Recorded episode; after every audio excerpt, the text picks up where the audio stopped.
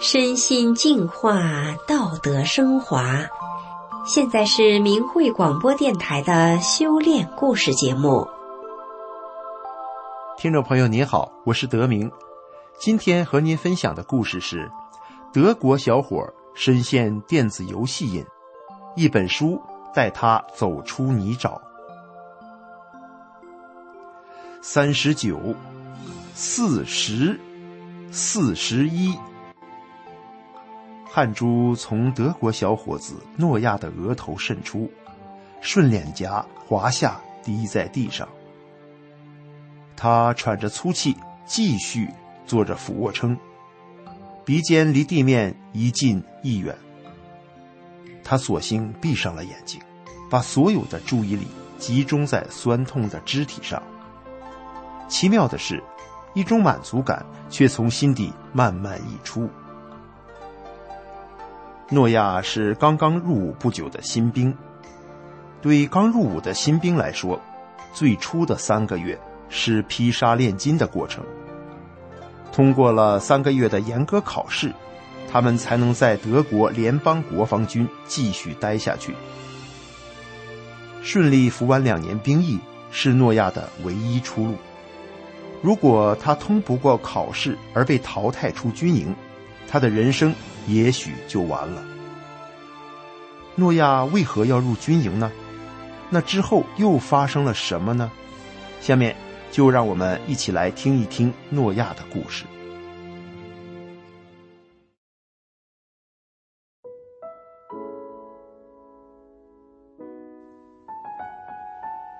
大家好，我是诺亚，来自于德国西北部的小城格拉德贝克。这里离荷兰的边境不远。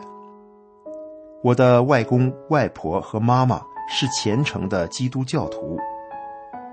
在我童年时，每周日都会穿好西装，随大人去教堂做礼拜。那时，我是个安静、礼貌、守规矩的孩子，有序和规范的生活着。我的房间都是我自己收拾。吸尘扫灰，看到房间里的每一样东西都各就各位，我感到很踏实。然而，就在十五岁那年，我从好朋友那儿第一次学会了打电子游戏，没想到从此迷上了电子游戏，越玩越上瘾，人也懒散起来了。我内心知道玩电子游戏不好，也想戒掉。但是忍了不多久，好朋友一招呼，我就又玩开了。连妈妈叫我倒垃圾或者拿个东西，我都开始不耐烦了，对妈妈大叫道：“不要来烦我，正打很重要的一轮呢。”在妈妈的眼里，曾经那个懂事礼貌的我，再也不见了。我内心也在打不打电子游戏中纠结。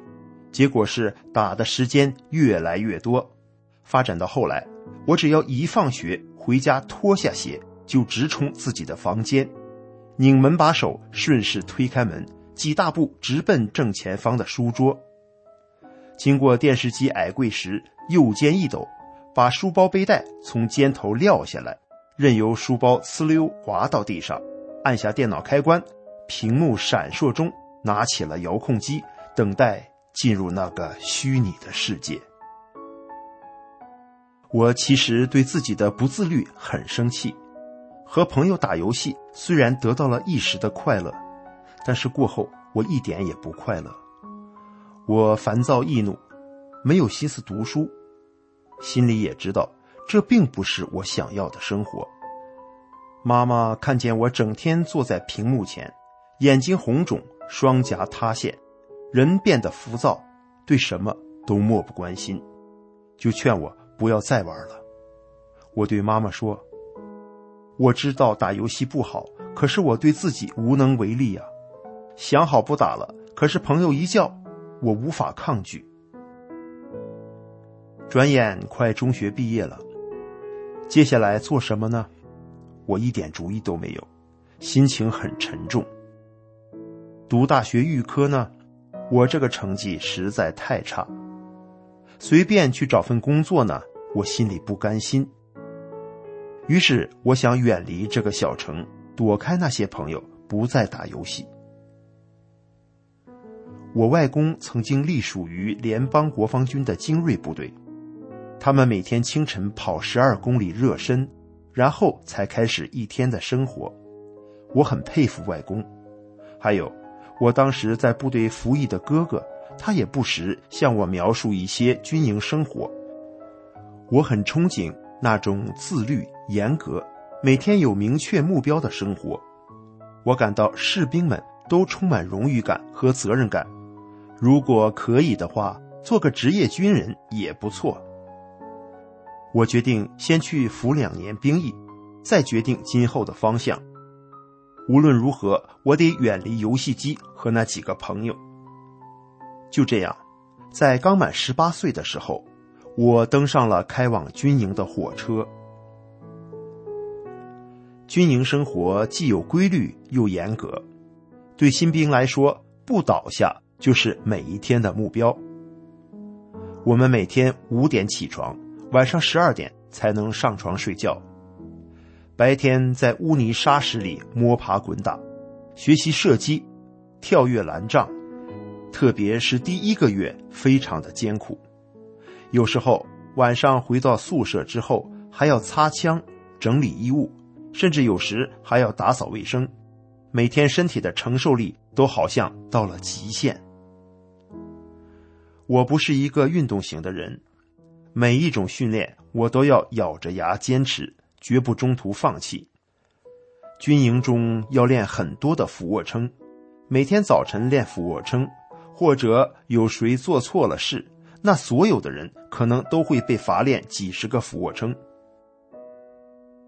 军营生活枯燥单一，每天按部就班，可是这恰恰是我想要的：整齐的床铺、清一色原木床栏和衣橱。每夜精疲力竭的倒在床上，我心里有种说不出的踏实。一天下午，我正和一个年轻士兵聊得很高兴的时候，忽然那个士兵说：“我一会儿就要去打坐了。”我感到很好奇，就急切的问：“什么打坐？打什么坐？”这个年轻士兵对我说：“我练的叫法轮功，可好呢。”我一听便更来劲儿了。要知道，我对亚洲文化可是着迷般的喜欢呐。我六岁就开始学习空手道，八岁就种盆栽，而且对中国功夫电影非常热爱。我问了那位士兵许多问题，了解到了法轮功教导的真善忍修炼原则，明白了法轮功到底是什么样的功法。我感到非常兴奋。这可是远远超出了我日常生活的所见所闻。那位士兵告诉我，说白了，法轮功其实就是尽可能做一个真诚善良的人，对周围的人要宽容。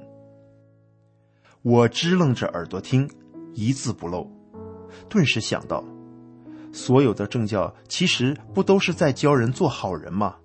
这个功法听起来非常的正。如果人活着果真是有一个目的的话，那就是做一个好人了。我顿时感到仿佛一丝阳光从门背后射进来。这个真善忍的价值观，这些道理完全占据了我的心。那位士兵每天教我练一点功，还把《转法轮》这本书借给我看。之前服兵役的时候，我每天都感到很艰苦。可是自从学练法轮大法以后，我感到身体充满了能量，承受力也增强了，我自己都非常吃惊。我只要一有时间，就捧着转法轮读，感到心里特别的平和安定。特别是真善忍这三个字，完全折服了我的心。在日常生活当中，在整个生活历程当中，把真善忍付诸实施。赋予了我人生意义，真善忍听起来真是太美好了。这三个字完全罩住了我。我边读边想知道更多，我如饥似渴，挤出了大量时间，一遍遍的通读《转法轮》这本书。一天，我特地坐到月台末端等车，那里人少，看书不会被打扰。在月台的灯下找了个地方坐下来，边等车边读书，心中充满了喜悦。这时，天开始飘雨，雨珠打在我头上。我应该马上站起来，收拾好东西去躲雨，但是我停不下来。同时，心里一个声音说：“不要停，我还想读。”于是，我继续坐着读下去。天还在下雨，我能感觉到雨滴滴落在手上，有点凉；雨珠打在头上，书也有点湿了，渗入纸张。可是我不想停下来。直到火车来了，我才登上车。奇妙的是，我发现书完全是干爽的，一点潮湿的迹象都没有，就好像完全没有下过雨一样。我亲身的体验到了大法的神奇。尽管那时我已经开始修炼法轮大法了，但我对电脑游戏的执迷还时不时的折磨着我。每次打过电子游戏后，我都会觉得心里不自在。玩游戏不能给我带来任何好处，那都算不上真正意义的休闲，也不是真正的生活。如果是跟朋友聚会碰头在一起休闲，那至少是真实的生活的一部分。但是电子游戏世界甚至算不上一个并行存在的世界。我越来越清楚的知道，这不是我需要的。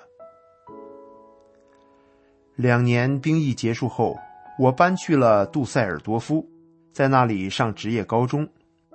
杜塞尔多夫离我的家乡格拉德贝克才六十公里不到。虽然成年后自己的这第一个家不大，才十八平米，但是我又可以经常和家人和幼时的玩伴在一起了。在旧友重逢的兴奋中，我买了一套全新的高级设备，包括电脑。控制板、软件、键盘，甚至包括一个运动式座椅来打电子游戏，和好友继续打电子游戏。两米长的黑书桌使空间更显得狭小压抑。很快，我在游戏中进入了状态，恢复从前常胜将军的姿态。可是我明显感觉到自己是在争斗、抢出头，在伤害对方。我把自己的快乐。成功建立在别人的痛苦上。打游戏后，我变得有攻击性、易怒，这不是真正的我。感到这不是我师傅告诉我要做的人。那段时间，我还是每天读大法书练功，虽然不如兵役期间那样勤奋，但依然是我每天必做的事。尽管玩电子游戏的瘾仍然在痛苦撕扯着我的内心。但我每天读的《转法轮》都在不断的提醒我什么是做好人，并不断的加强我的意志力。大法的力量不断的推着我向正确的人生方向走。一天，我回家打开电脑，忽然觉得茫然，两眼呆呆的瞪着屏幕。我这是在干什么呢？我这是有多愚蠢呢？这不是在浪费自己的生命吗？那一刻。我一秒钟都没有迟疑，跳起身，拔下所有的插头，在最短的时间内卖掉了全套设备，彻底戒掉了电子游戏的瘾。我的果断以及戒掉打游戏的毅力，是我修炼大法以前的好多年根本无法想象的。戒掉了电子游戏的瘾号，我的生活回到正常轨迹，天天练两个小时的功。并且花很多时间读转法轮，还开始了背书。我每天感到被能量包围着，好像被风推着走一样，而且过得很顺利。我不再贪图安逸，又恢复少时的规矩、礼貌、有责任感。在学校里对功课比较上心了。我记得李洪志师傅在书中讲过，大意是修炼者应该做好本职工作。作为一个学生，就是应该读好书。我按照师傅的教导，更加勤奋的学习，完成了所有的功课，我明显感到自己脑袋容量也大了，好像可以存放很多知识，头脑也很灵活。最后，我轻松完成了职业高中，而且以优异的成绩毕业。现在我从事房产中介的工作，我非常喜欢这份能够接触到许多人的工作，因为我可以每天接触到不同的客户，在服务过程中也可以告诉他们法轮大法的美好。二零二一年三月开始，我开始每天早晨三点半起床，步行近半个小时去公园练功，走在寂静无人的街道上。我好像闻到了春天的气息。听众朋友，这就是德国小伙诺亚的故事。今天的节目就为您播送到这里，我是德明，感谢您的收听，我们下次再见。